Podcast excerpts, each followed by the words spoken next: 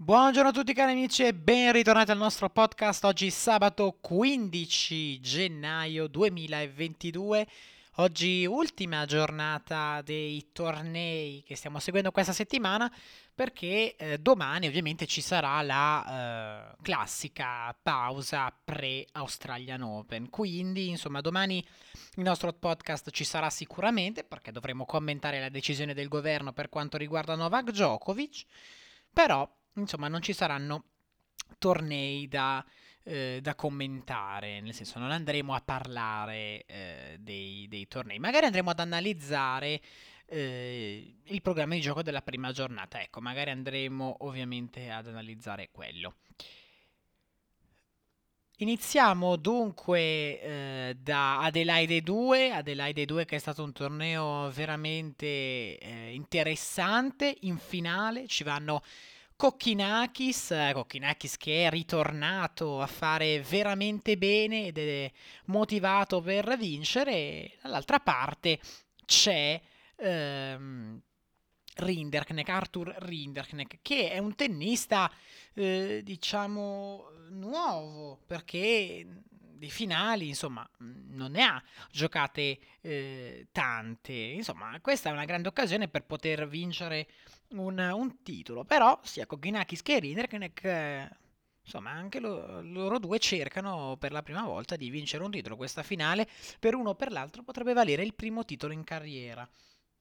Andiamo a vedere quello che è successo, perché è successo quello che tutti, insomma, un po' speravamo, nel senso che vince Kokkinakis una partita eh, lunga, è durata, è durata un po', se andiamo a vedere la, la, durata, 2 ore e 40 minuti, Kokkinakis vince 6-7, 6 punti a 8, 7-6, 7 punti a 5, 6 a 3. È il primo titolo in carriera e arriva all'età di 25 anni. Kokkinakis che, insomma, ci voleva, ci voleva questo, questo titolo perché... Um, ha fatto veramente tanto nella sua carriera, è stato operato alcune volte, è stata una carriera non facile per lui, però insomma mh, mm, ha fatto bene perché si è rialzato, è riuscito a lottare contro tanti infortuni che, che ha avuto e quindi eh, insomma complimenti a Kokkinakis per questo grandissimo traguardo.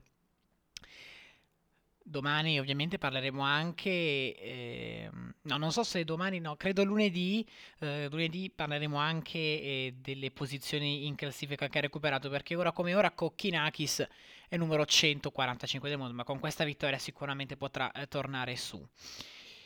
A Sydney invece masterclass di Karatsev che da doppia 6-3 ad Andy Murray, ottimo Karatsev e attenzione perché giocato questo torneo molto bene e dopo la positività al Covid Karatsev è ritornato qui in, eh, in Australia e, e Karatsev ha fatto bene, ha fatto veramente bene perché è chiamato in questo periodo a fare bene. La pressione è tanta sicuramente prima dell'Australian Open, però in questo torneo l'ha gestita bene, è riuscito a giocare un tennis Ehm, non impeccabile, ma un tennis veramente buono e devo dire che insomma è, è sopravvissuto a delle battaglie non indifferenti e quindi sicuramente in chiave Australian Open ecco eh, Karatsev eh, bisogna tenerlo d'occhio difende la semifinale ci arriverà chi lo sa non, non, lo sa nessuno per il momento però sicuramente questo, questo, questo trionfo gli dà gli dà fiducia e quindi aspettiamo di, di vedere quello che succederà fra qualche giorno. Comunque complimenti anche a Marri perché ha giocato un torneo veramente interessante.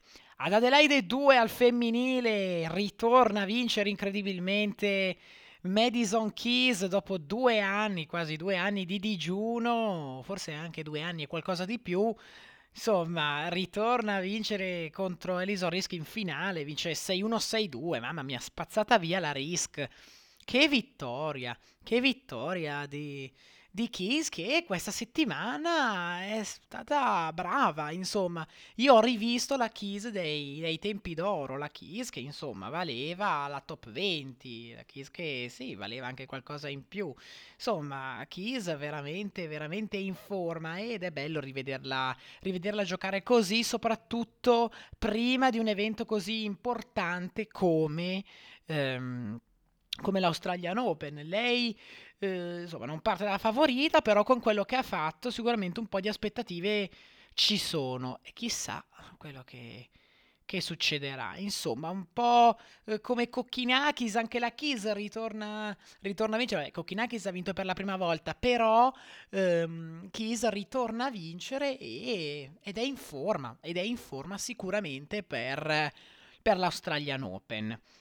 Continua lo show anche di Paola Badosa, la finale eh, in diretta ora, c'è la replica eh, ora mh, mm, su Super Tennis. Il VT a 500 di Sidney va a Paola Badosa che è cresciuta veramente tanto. Questo dimostra ancora una volta che Paola Badosa sta facendo davvero bene, sta crescendo tennisticamente parlando. E, insomma, può fare, può fare solo meglio.